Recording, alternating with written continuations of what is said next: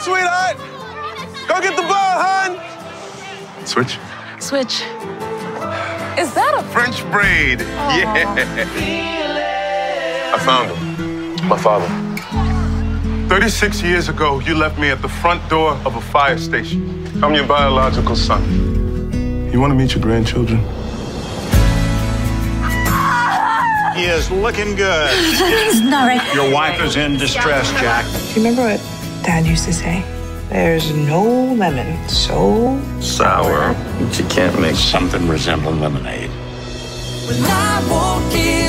This is William.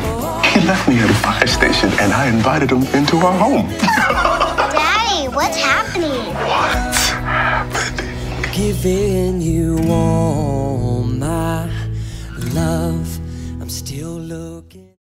All right, what's up, Liquid Church? Great to see you guys. Hey, we got to welcome all our campuses. We have folks in Middlesex, Essex, Somerset, Union counties. Give them a hand. We're glad you guys are here. Welcome. Or if you're one church online, glad you're here for uh, our new series, This Is Us. Uh, I'm Pastor Tim, and uh, just by way, so I know, can I see some hands? Do we have any fans of the show with us today? Okay, you enjoy? Oh, all right, cool. Maybe you saw an episode or you binge watched a couple of seasons. Um, I, I hope you brought tissues.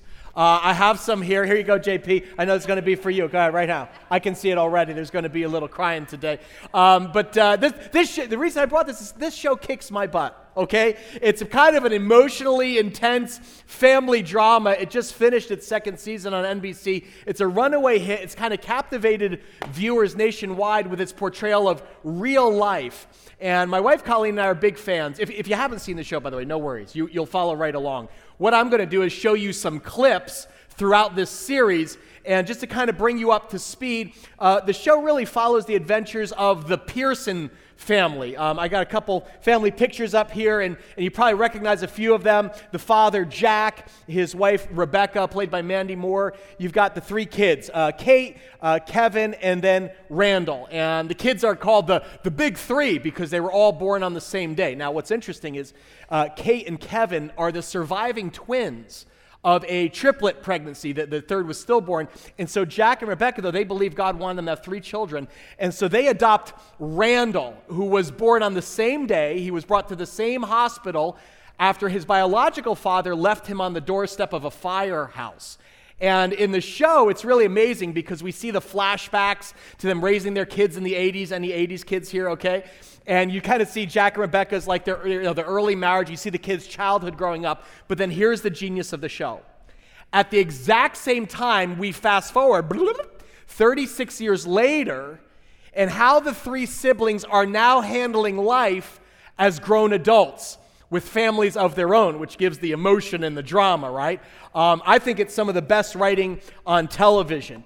Uh, because you have, you know, you have uh, Kevin, who, you know, he was he was like the golden child. He was uh, smart, good-looking, uh, you know, athletic. He grows up to become like a famous sitcom actor, but he's also addicted to prescription painkillers struggles with, with addiction. Um, his sister Kate uh, kind of feels responsible for him. She takes care of her brother, and Kate has struggles of her own. She battles uh, weight issues. She's actually on the, on the show. She the actress. She's morbidly obese medically, and you, like you rarely see obesity like as a storyline, right? Again, very real life. And their adopted brother, Randall, is very, actually, he's the smart one. He's extremely successful as an adult. But remember, he was abandoned by his biological father. And uh, so he has a lot of anxiety as he's raising his kids, like, because it's the first time he's done this. So, all this to say, this is a family that is messy and complicated and beautiful all at the same time, which is this to say, this is all of us, right? I mean, let's be honest. There's no such thing as a perfect family, amen? And that's okay. You don't need to be perfect. You know what? Your Father in heaven likes messy, and God loves us anyway. All of our relationships, I don't know what your family picture looks like, all our relationships are a mix, right, of, of good parts and bad parts. And it's like very natural to only want people to see the good parts. But here's the deal part of growing up in Christ as a, as a, as a Christian, as a follower of Christ, is to actually embrace the story that God's writing in your life, both the good and the bad, and being willing to see ourselves and our loved ones honestly and say, you know what? For better or worse, This is us. Can we say that together? This is us. By the way, interesting fact. Do you know where the setting of the show is? Uh, you, like the writers actually set the show. Do you know where it is supposed to be taking place? It's in New Jersey. It's in New Jersey. Uh, Randall and Beth are live in the Glen Ridge, Montclair area, and Kevin moves from LA to New York City. So this is literally us, okay? Now, here's a question I get sometimes Hey, why are we doing a sermon series based on a TV show?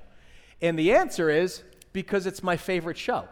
Okay, just okay. Not just kidding. I, I, I do like the show. I do like the show. But here's what we're gonna do. Watch what we're gonna do. We're gonna use the show as a springboard to get into some biblical issues that I think apply to the messiness of our families and lives. You know, stuff like family dynamics, relationships with parents that can be, you know, difficult to navigate. Uh, singleness, how do you live, you know, as a single in, in this kind of culture? Marriage, raising kids. How do you deal with family members who you love but drive you nuts? Okay? Have you ever wondered that? Why do the people closest to us, the people we love the most, tend to be the people who drive us crazy? Well, the Bible has a lot to say about this. So here's what we're going to do. Watch. We're going to look at the Pearson family, and then I'm going to make a connection to some biblical families, families in the Bible and the issues they face, and then we're going to build a bridge to our own families. Does that make sense? Nod your heads if you're with me. I think it's really be really helpful to you. So today for the kickoff, I want to share a message I have entitled Five Dysfunctions of a Family. Now, I want to give credit to my friend Greg Surratt for this. In fact, maybe you've heard of the business book, Five Dysfunctions of a Team. Has anybody read that? It's by Patrick Lencioni, awesome leadership book. It's about lack of trust and accountability, all the things that make like a leadership team dysfunctional. Well, in the same way, I think there are five things that really put the fun in dysfunction, okay, when it comes to our families. And we're going to go through these three, five uh, uh, dysfunctions today. And you can take notes. We've got notes for you to follow along. And so I'm going to encourage you to take out your phone now. If you open up the Liquid Church mobile app, we have a free app you can just kind of download. We put fill in the blanks. And here's the deal I need your help. So I need everybody to do this. I need your help with next Sunday's sermon. It's Father's Day next week. And I kind of want to get a read on where things are at. And so today, in the app, there's a live poll I need you to actually participate in. I put a quick question in there. It's just one question for all our campus to answer. Here's the question Which of the following best describe your relationship with your father? Again, Father's Day is next week. So, which of the following, and I, and I say check all that apply. I say, you know, maybe you and your dad have a close relationship. Uh, maybe it's complex. Uh, maybe your father has passed away. You'd say, well, you know, he, we were, we, I don't know that we were that close. We had a good relationship. Maybe you say, you know, I never knew my father, or I need to forgive my father, or actually I need him to forgive me. Maybe you've been through, you know, stuff and static in your life, and now you're like, you know, we have a redeemed relationship that God's rebuilding. If you can quickly answer that question in the app, uh, and then what I'm going to do is next Sunday, June 17th, I will reveal that in uh, next week's Father's Day message. And what we're going to do is we're going to look at, uh, at Jack Pearson. Because he's the dad of the family, who he's an amazing father. In fact, I feel guilty when I watch the show. You know, like, I'm like, man, he's like always strong and sensitive. He says the perfect thing. Um, but the reality is, there's no perfect dads either. No fathers are. God's the only perfect father you'll ever know. But man, I want to talk about how can we model our heavenly father's love to our, our wives, kids, and our families. So, so bring dad next week and we'll get into that. But today, we're going to dive into five dysfunctions of a family. And um, when I say that word dysfunction, just a quick show of hands, ready?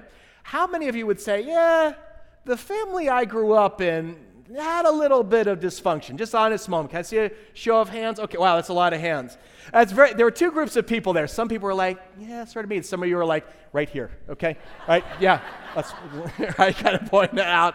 Uh, the reality is, it's called sin. Okay, we're all dysfunctional at some level. Uh, there's the brokenness of life. There are selfish desires. Um, we don't always handle conflict as well as we, we'd like to. And every family, I think, has its own unique blend of dysfunction, if we're honest.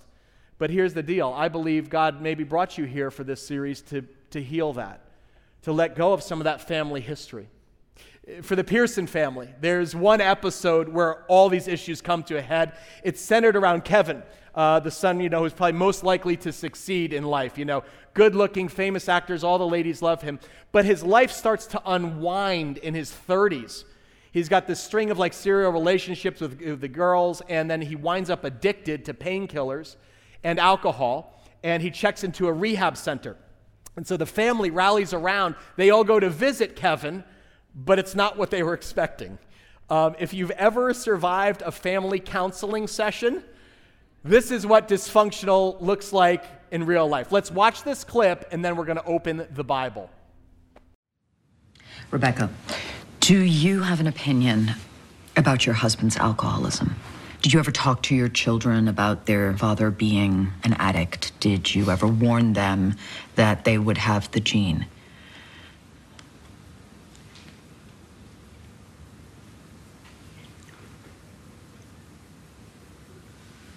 Uh, my my children lost their father when they were 17. They didn't have their father at their high school graduation. Randall didn't have his father when his children were born. Kate will not have her father at her wedding. So they had 17 years of memories, and that's it. There won't be any new ones for the rest of their lives. So, no, no, I did not sit them down and color their memories of their father by talking about the one part of him that wasn't perfect. And you really do a disservice by calling my husband an addict because he was so much more than that. Thank you.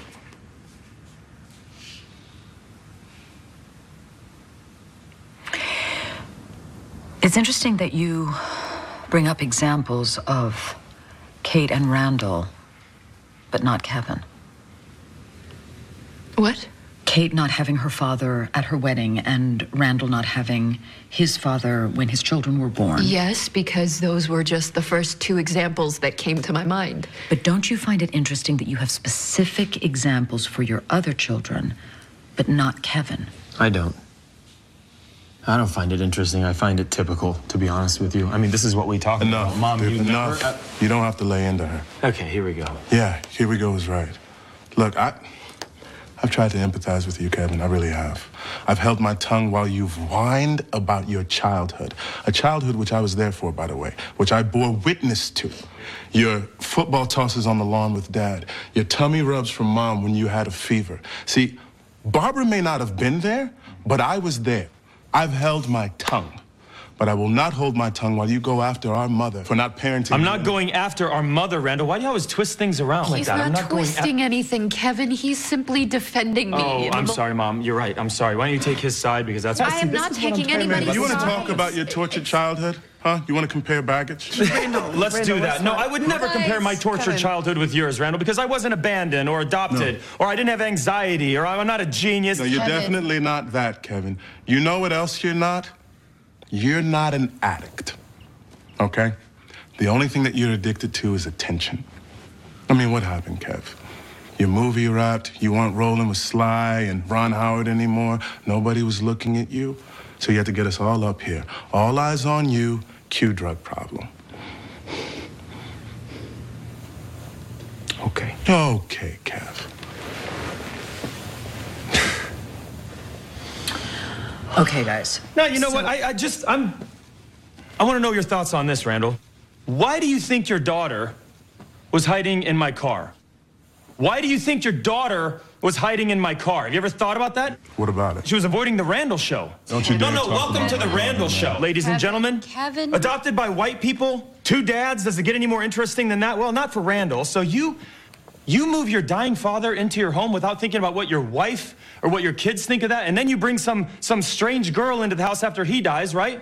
And the only person sitting there that no one's paying attention to is your daughter Tess. You know what? I'm done, man. No, Randall, Randall, and Randall. cue Randall out the door. Cue mom chasing her favorite son. This is such a predictable movie. You are so predictable. You raise your voice to her Hey, one more hey, time. All your children you love equally, fine. right? That's what you keep saying. do love Yeah, all I'm my sure children you the same. Wouldn't it feel refreshing, though, just to right here in this forum, because this is where you do that kind of stuff, to just tell everyone the truth, which is that you love Randall the most. Oh, He's your that's favorite, not right? true, It's not Kevin. true. That's absolutely it's ridiculous. I'm Yeah, not okay, it's ridiculous. say then name me one thing that you and I have. One thing that you and I have that is special, that is just you and me. Not, not, not all of us. Not me and Randall. Not me and Kate. Kevin, can you stop? I, I, I'm, I'm, uh, I'm flustered, and it's not kind of you well, what just you're admit doing. that you love Randall more. We can stop pretending to be no, this he was just family. easier. He was easier, and he didn't recoil when I touched him, and he wasn't some sullen teenager who was angry at me for no reason, and he didn't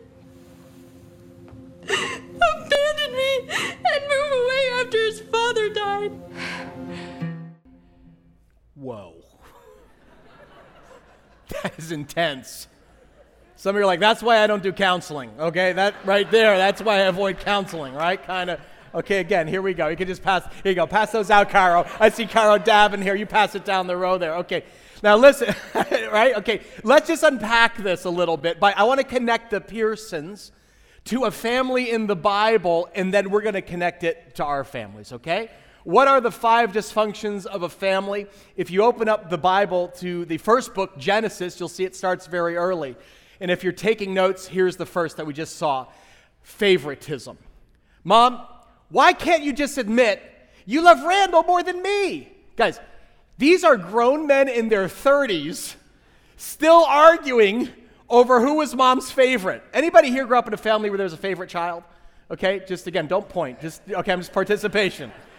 Right? Maybe it was an older brother or it was a little sister. It, and here, here's the thing: it, we're not ascribing blame. This all begins innocently enough. There's no parent who ever consciously says, "Oh, I think I'm just going to sort of favor this one over that one." No one says that. It just sort of happens sometimes naturally, right? Maybe one's more like mom, or this one takes after dad, or, or like Rebecca says, "He was just easier." I, I would try to reach out to you and you'd always push me away. Or, or maybe one child needed special attention.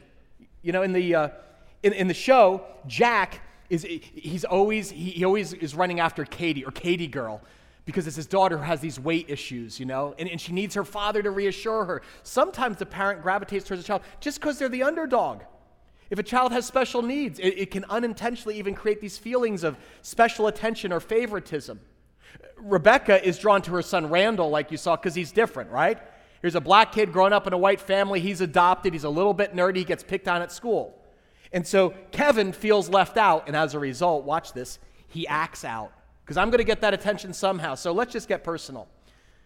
Who was the favorite child in your family? Was there one? We're going to ask that question in your small group this week. I asked our staff that, and it was fascinating. People instantly had an answer. Um, one person said, Yeah, Tim was my little brother. And through no fault of his own, he was born premature. He had a heart malformation. And growing up, he got all the attention. My parents were very, very protective of him. He was like the underdog in the family. And my sister and I, we were like expected, you're going to behave and you're going to perform, but there's always special rules. There's special expectations for exceptions for our, our little brother.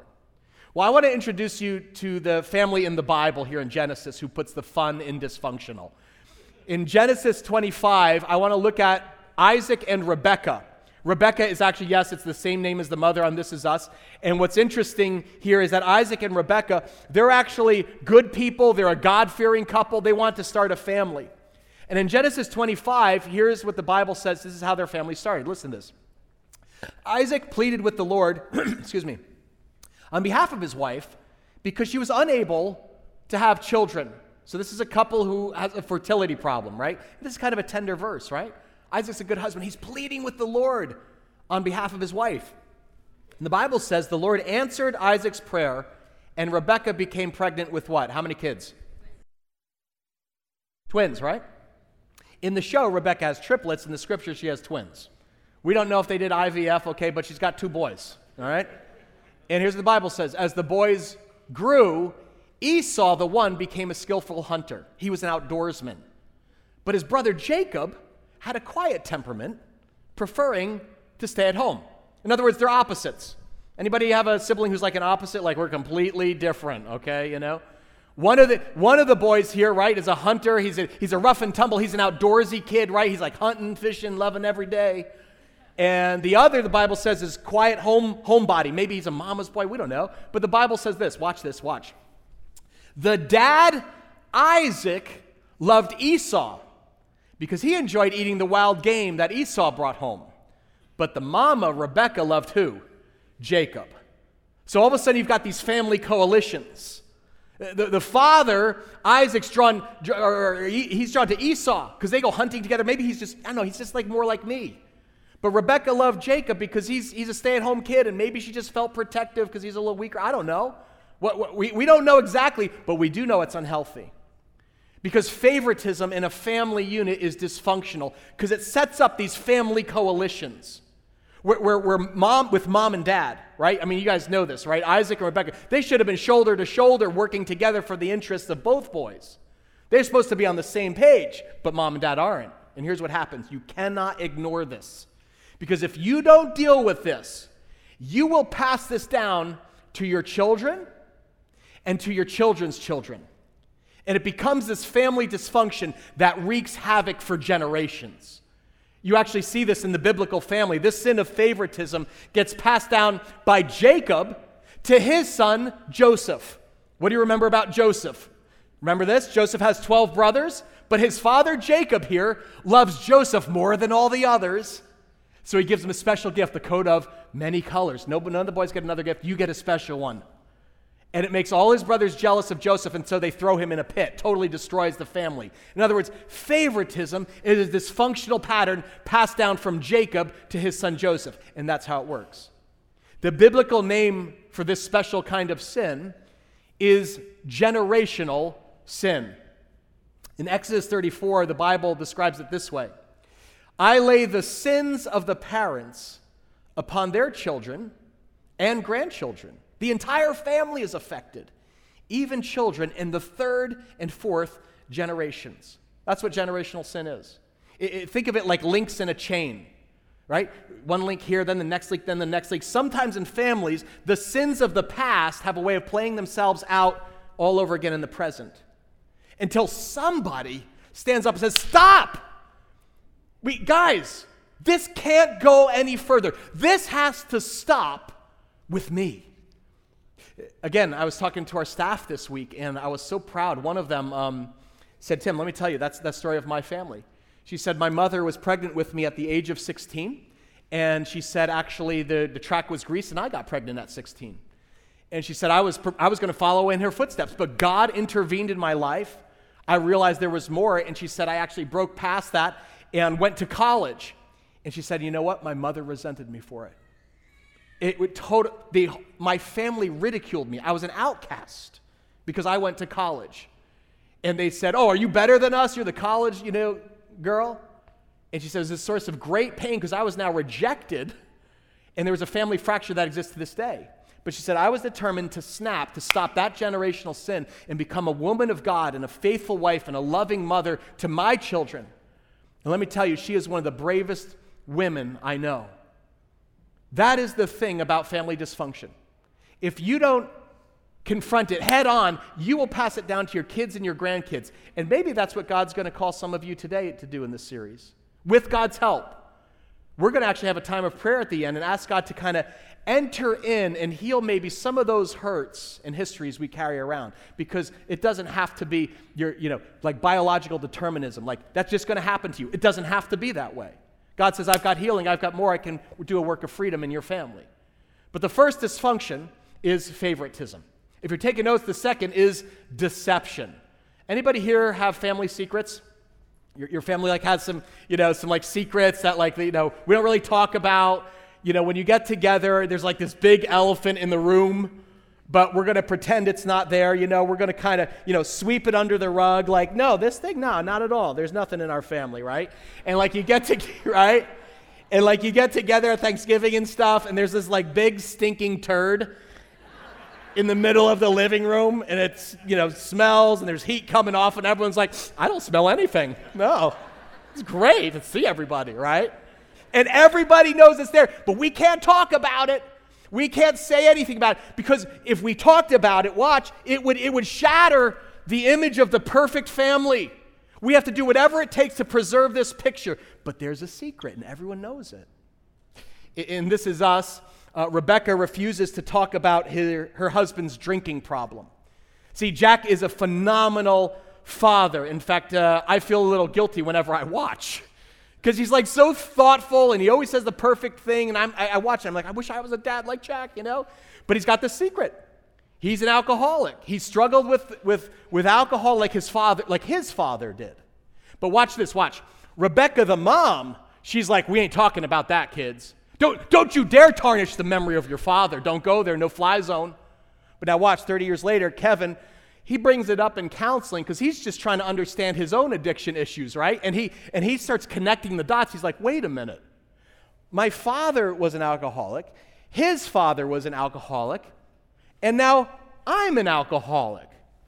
Give the Hollywood writers this they understand generational sin. And his brother Randall looks him square in the face. He says, Kev, you're not an addict. They, they, we close ranks. We are in denial because we don't talk about the family secret. Don't you dare bring dad down. Here in the biblical family in Genesis, deception is everywhere. If you know anything about the story of Isaac and Rebekah, their two boys, Jacob and Esau, the name Jacob literally translates to he deceives. and in Genesis 27, there's an elaborate story about how Jacob deceives his brother in order to steal dad's blessing. He, he literally like manipulates and deceives his family to get the birthright and his father's blessing. And the question is, you're oh, like, oh, where did that start? Well, look at Genesis 26. It says this The Lord appeared to Isaac, the dad, and said, Do not go down to Egypt, but do as I tell you. Live here as a foreigner in this land, and I will be with you and bless you. So God says, I make you a promise. My presence is going to go with you wherever you go. Okay? I'll be with you. This is like the greatest promise ever. I'm going to bless who you bless, curse who you curse. Don't be afraid, Isaac, the dad. But here's what verse 7 says When the men who lived there asked Isaac about his wife, Rebekah, he said, uh, She, well, uh, uh, uh, that's my sister. He was afraid to say, She's my wife because he thought they will kill me to get to her because she is so beautiful. So he has this like, you know, haughty wife or whatever. I don't know the whole thing is, right? But like he's like, no, no, no, she's my sister. Now, where have you heard this story before? And the answer is with his daddy, Abraham. Earlier in Genesis, Abraham is the exact same situation. He lies about his wife because he's afraid of what people might do. So, watch this. The deceptive ways of Abraham are passed on to his son Isaac. Now, watch what it does to the family.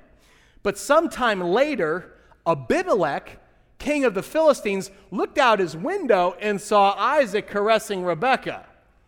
And he thought, so that's how it is in that family, right? Like, bro, that ain't how a brother hugs his sister. What's the point? Because this, I want you to think about the two boys growing up in this household. Think about those two boys. Their father weaves this elaborate deception out of fear. And so those two boys are raised and they grow up with a family secret. At one point, their father calls them in and says, Okay, boys, here's the deal. When you go to school, you're going to register for school, but understand something. She is not your mother, okay? I, I know she's your mother, but she's not your mother. This is Uncle Bebe, okay? Or Aunt Bebe, okay? That's what you call her. I don't care what you call her. Just it's not, I'm not married to her. You understand? You guys good? Good. Let's go. School. And these boys got to go to school and, and, like, oh, who's dropping you off? Was that your father? And like, it's my aunt, uncle from my third. They, ha- they, these kids are confused. They grow up having to lie. They have to protect this elaborate ruse that their father has. So, and it causes dysfunction. It twists everything. How confusing is that for a child? It causes great dysfunction. That's what deception does. So, can I just like meddle a minute in your family? I know your family's nothing like this, but can I meddle? Do you have family secrets? Like, you know, maybe keeping up an appearance that just isn't true. You know, like dad has a, a gambling problem or there's some other issue, but we don't talk about it. You know, or mom, mom is actually really depressed, but she acts the different. When we go to church, we have to act all happy. I see this in churches a lot, unhealthy churches, dysfunctional religious communities, because there's a sense that, well, we got our family has to keep up appearances.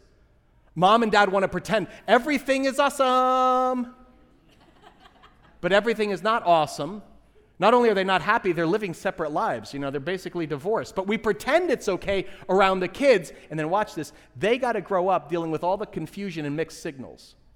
See, it's living in, in deception, in unreality, and it's toxic to families. The truth is, guys, as long as you're hiding a wound, it will never heal. There is a saying in recovery you're only as sick as your secrets. And I think that's true.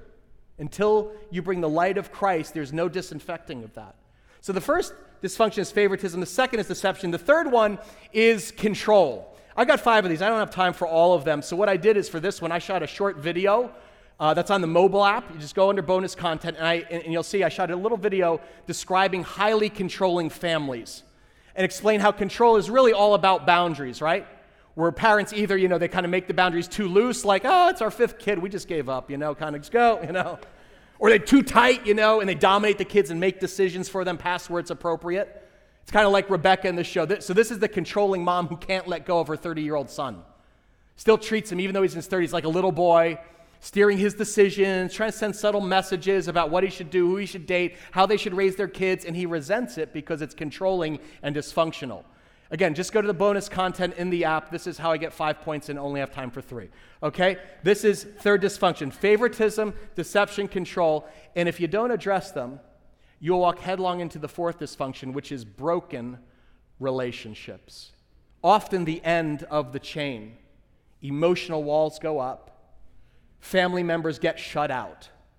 This is the black sheep in the family that nobody talks to. This is the uncle that we don't invite to the reunion. You know, is Uncle John is Uncle John still alive? Yeah, yeah, he's you know, yeah, he's kind of he's just busy. He's always busy. Hey, uh, we don't really talk about John. They, they're cut out of the family picture. Again, can I meddle for just a minute with your family? Is there a family member that you don't talk to? Right? Someone, someone maybe that you avoid. I'm not talking about safety issues. I'm not talking about boundary issues. But often we are very quick to cut out those who are closest to us because they're the ones who hurt us the most. In the show, This Is Us, the father, Jack, tragically dies in a fire. It, spoiler alert.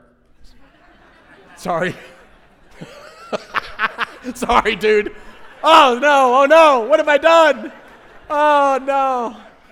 Avoid crock pots too, okay? Just, uh, just, uh, just telling you there. Oh, I can't stop. Get back. Okay, listen. Uh, it's not giving anything away.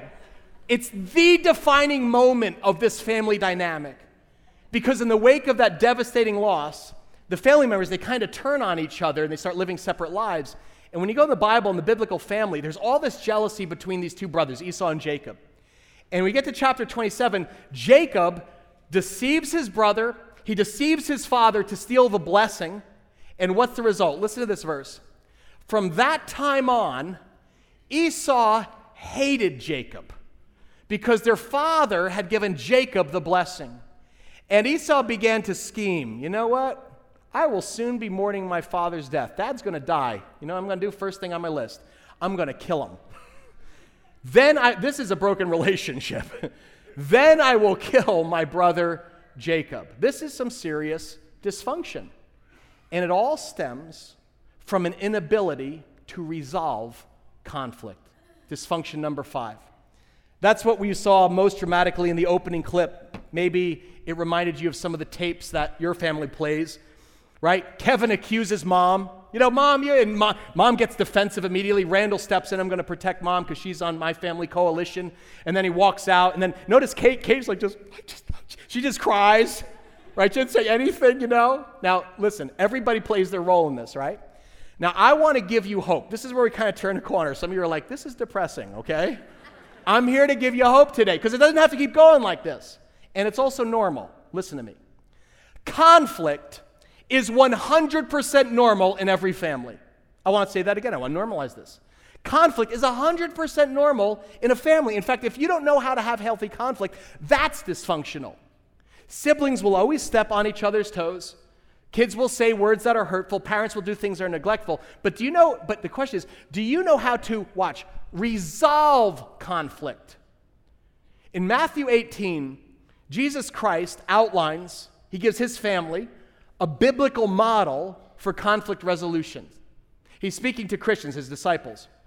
He says this If your brother or sister sins against you, here's what I want you to do I want you to go to them, so you initiate it, and you point out their fault, not point the finger, but just highlight where the gap is, just between what? The two of you. In other words, this is not Seinfeld. The public airing of grievances has begun. okay? Just between the two of you. And if they listen to you, watch this, you have what? Won them over. According to Jesus, what's the first step to resolving conflict with those you love? It's this sit down and have a one on one with them. Like literally, just go have a heart to heart and you be humble about it. You say, hey, I. It's could, this could, I could be totally reading into this, and you may not have meant this at all, but I felt like when you said, it made me feel, but again, I could be reading into it. Does that sound accusing to you? Did I just point my finger? You know what? This is the third time. Every time you, it's a very different tone. It's not accusations. It's not gunning them down because the goal is not to beat them in an argument. The scripture says you win them over. It's a win win for the relationship. And you know what? When you do that, most reasonable people will respond. Now, I know what some of you are saying, like, Tim, you have reasonable, okay? You haven't met the nuts in my house. There's no reasoning with them, okay? And Jesus is practical. He says, in that case, listen, scripture says, but if they will not listen, take one or two others along so that you can gang up on them. That's not what it says. Take one or two others along, watch, so that every matter may be established by the testimony of two or three witnesses. Jesus is actually quoting the Old Testament. The law required that they would have two or three witnesses to back up the accusation. And what is the hope? It's not ganging up on them. The hope is that by having two or three people who you understand they love you, this may be your biological family, he's talking about your spiritual family, the church. The idea is that they will take the truth heart to heart. Notice in Jesus' mind, there's like these levels of escalation. That's why Jesus says you start by going directly one on one. You just be humble. You say, Bro, I love you so much. I don't want there to be a gap between us.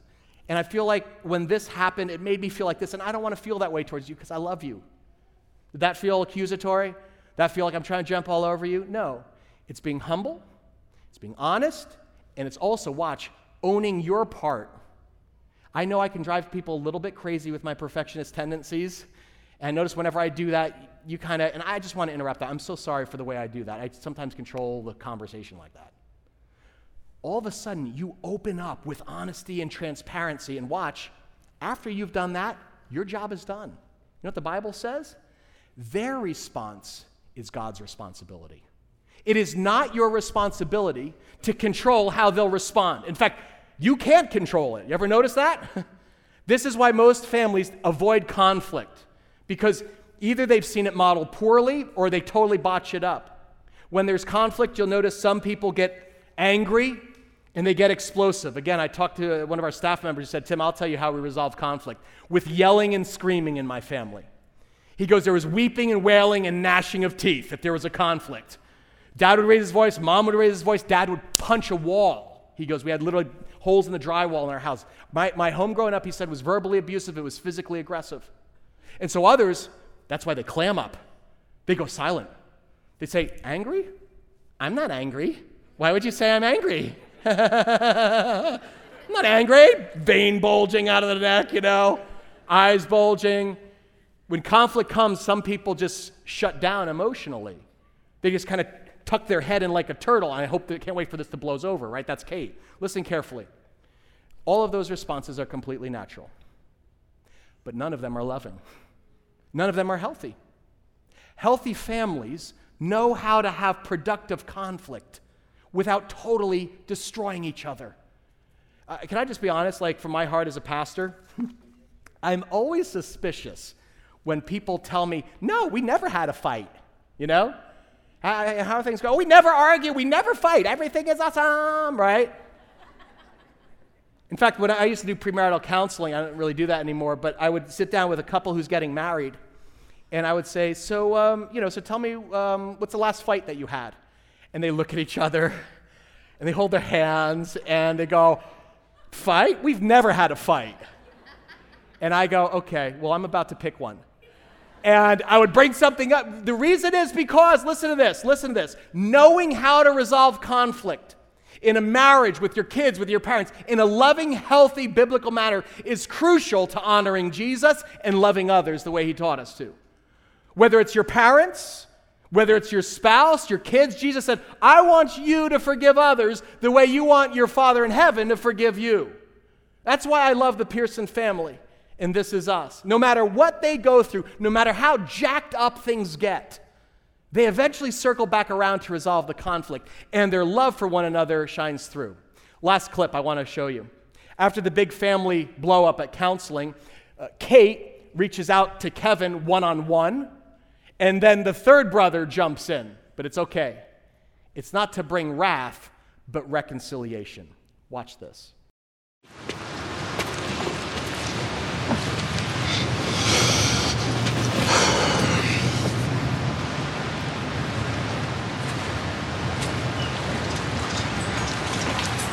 You know, it would have been sweet If we had someone documenting our entire childhood, boyhood style.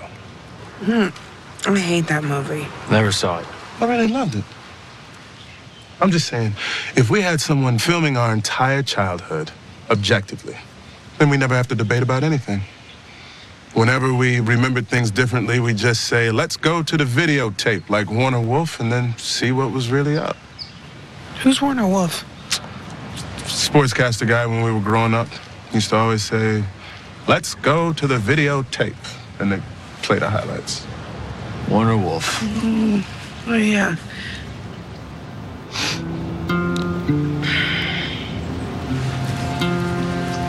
I remember when they were fitting me for glasses as a kid.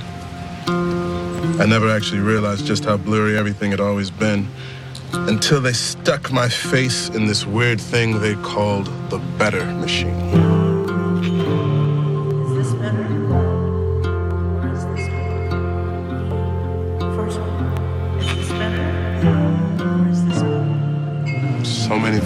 So many lenses, each one sharper or blurrier. My view of the entire world shifted like 12 times in less than a minute.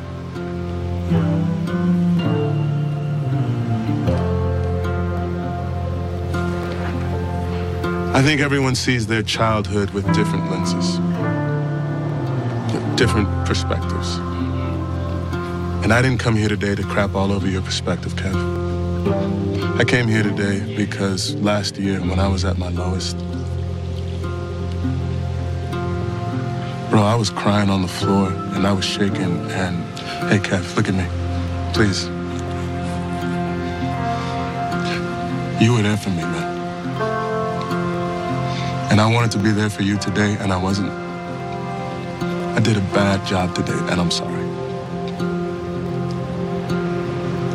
Sorry about Tess. I know.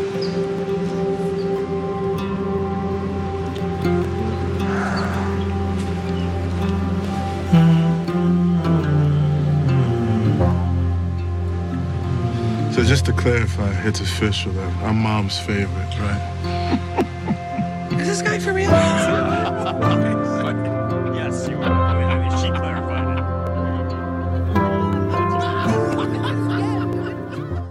that cool? Right? You know, you, well, we're different glasses.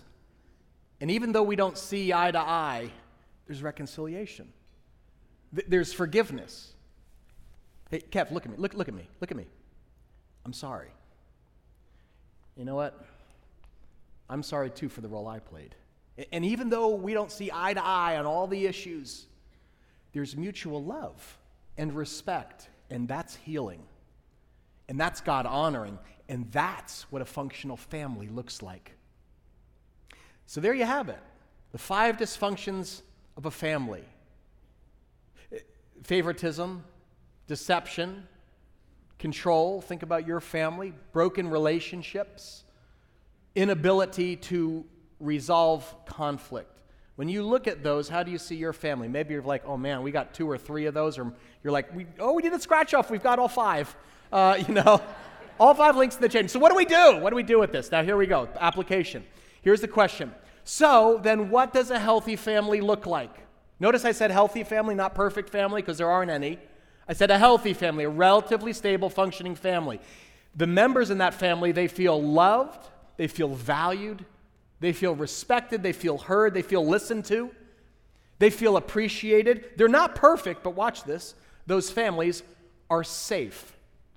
In other words, the, car- parents create this environment where the kids feel physically safe and emotionally safe. Physically safe. They don't let the kids just, you know, eat Tide Pods, you know? They just, they like, watch out for the kids. All right. They also protect them emotionally. They coach them through conflict and the poor choices that they guaranteed will make. They coach them through it without totally criticizing them or smothering their growth. And secondly, those families are open. The, the members can talk and share opinions. They don't have to agree on everything. They know how to argue without losing control. Because parents are modeling for the kids how to be emotionally expressive. Hey, it's okay to be angry. Did you know that? anger is not a sin. The Bible says, in your anger, do not sin. A- anger is not a sin. And so in this family, you can be angry, but here's the deal we're not going to call names. We're not going to call names. We're not going to scream and yell. And there's never going to be violence, physical violence. We're going to learn how to deal functionally with conflict openly and honestly. And guys, listen to me, listen to me. If you give your energy to creating a safe, open environment for your kids, you're going to pass on blessing to their kids. Just like it's pass- possible to pass on generational brokenness, did you know you can pass on generational blessing? See, God can not only break the chains of dysfunction, He says, I can heal and redeem generational sin. Amen? So I want you to know this in this series God isn't just calling you to break the chains, He's calling you to bless your kids. To some of you to actually say, Stop, it goes no further than this. In Jesus' name, I'm going to bless my children. I'm going to leave a legacy for their children. And listen to me. The reason we're here is because Jesus Christ has the power to restore relationships. Amen? He has the power to redeem, to actually give a second chance. You're going to hear this amazing story next week. It's from one of you in the, in the uh, congregation here at one of our campuses of this family total smash up. It's like a grenade went off in the middle of it. And what God has done, like in the middle of it, it's like nothing is impossible for God. With Christ, all things are possible, and He can heal broken families to the glory of God. Say amen if you believe that. Do you believe that? So, my question yeah, give me a hand. Give God a hand. Give me a hand. It's possible. So, here's my question for you What is your next step today? What's your next step? What is the Spirit saying to you? What is God calling you to do? I mean, I, guys, I realize this is emotionally intense. This is difficult terrain for some of you. Some, many of us have broken relationships or strained with family members. I mean, even the examples we saw today can kind of, you know, hit the trigger button and, and, bring open up old wounds. But listen, God's goal for your life is healing. It's not to stay stuck where you are. God is the only perfect father you will ever know in this life, and he wants to heal you. That is why he sent his son Jesus Christ, who suffered and died so that you could be reconciled to your heavenly father. And your father says, I can not only forgive your sin, I'll fill you with my spirit and I'll heal your heart. And if you want God's spirit and you want that healing, there's really two things that you need to do. The first is simply to admit my brokenness, to just say, I, am part of this, you know? The Bible's so real, it says, if we claim we have no sin, we're only fooling ourselves, not living in the truth. What did we say earlier? You're only as sick as your secrets. so you need to actually just admit them to God. He already knows it, by the way. He's just waiting for you to say it. He's waiting for you to say, you know what? I get angry. I blow up. I can be controlling. I avoid conflict. I have a gambling problem and, and, and it's, I have a pornography addiction. God already knows, but He wants you to say it. And when you do say that to your Father in heaven, you know what the promise is? But if we confess our sins to Him, He is what? Faithful and just to forgive us our sins and cleanse us from all the wickedness, all the junk, the sins we've committed and the sins committed against them. You can leave them in the healing hands of your Savior, Jesus Christ, who wants to minister his love and power to your place of deepest pain. That's why Jesus Christ came. He said, I came to save and to heal the brokenhearted. So admit your brokenness, and then, secondly, just ask God for his help and healing. There's a verse God gave me this week. It just kept coming back. I was like, I don't know if I'm saying. I felt like God saying, No, Tim, this verse is for somebody here today who's hurting and feels alone. Maybe they weren't thinking of coming or this is going to raise up old wounds, but this is the verse that God wants to apply the balm of this verse to your heart. Listen to this, it's beautiful. Take it into your heart. It's from the Psalms. God sets the lonely in what? Families. God sets the lonely in families. He sets the prisoners free. He breaks chains. And he gives them what? Joy. Isn't that beautiful? God sets the lonely in families. Isn't that what we all want? You know? To be part of a family? To be the beloved son or, or cherished daughter of your father. Guys, I believe that's why God brought you here today, because this church is a family. It's the family of God. We're a spiritual family. And just like your biological family, we ain't perfect. The church family is full of flawed people, starting with yours truly. But you know the difference? We have the Spirit of Jesus living in us. And He's changing a lot of us. He's changing and transforming on the inside. And we're actually being filled with a supernatural love and an unconditional compassion. And if you feel alone today, you need to know you are not alone. I want you to look around you right now. Look up and down your row, okay? If you're crying, just put your glasses on and just kind of look up and down your row. You are surrounded by people who are filled with the Spirit of God. And I believe God brought you here today to be loved by this family because, guys, better or worse, this is us. Amen? The church is supposed to be the one place in the world where it's 100% safe to be open and honest. And I can tell you, you're not going to be judged. We just want to embrace you and minister the Father's love to you. And so today, we're going to now respond to what the Holy Spirit is saying to you by receiving communion. Communion is literally coming around the family table as brothers and sisters in Christ. We're going to remember Jesus' death and resurrection and just invite him right now to do a deep work of healing and cleansing in our hearts. So before we receive communion, let's take a moment to bow our heads for prayer. All our campuses, would you bow your heads with me? Let's just prepare our hearts. Father, I thank you that we can call you Father. and we just proclaim you are the Father, the perfect Father of this church family. And we sit here as brothers and sisters through faith in Jesus Christ. Jesus, we just thank you right now for your limitless love and your sacrifice for our sin on the cross, all the sins we've committed and the ones committed against us. You are the ultimate proof of the Father's love for us. And Jesus, today we're coming to you with an open heart and we're asking you to break generational chains. So before we come to the communion table, we take a moment to just admit our brokenness and confess our sins. Just take a moment right now for silent prayer. Talk to your Father in heaven. What is the Holy Spirit saying to you right now? Tell your Father. He already knows, but He wants to hear it from you.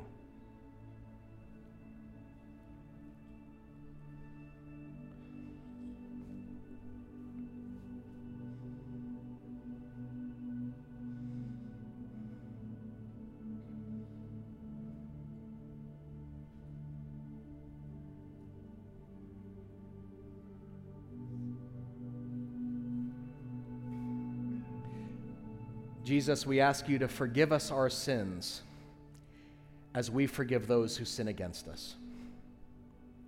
Maybe today you have hurt in your heart or you're harboring anger towards a family member and you feel the Spirit saying, You need to let it go. And you're like, I can't. That's why we're praying. Ask God for help. Just say in your heart, Father, in Jesus' name, help me forgive.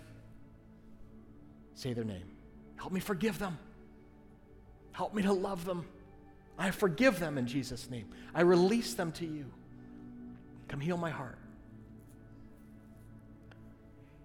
Father, I ask with this celebration of communion, we'd be reminded of the incredible sacrifice, Jesus, you made to repair our relationship with the Father. Thank you that there is no condemnation for those who are in Christ Jesus. We don't have to feel shame or guilt. We can just leave that with you and be new creations filled with the Spirit of God and your love pouring through us. So fill us now. In your name we pray. Everyone said, Amen.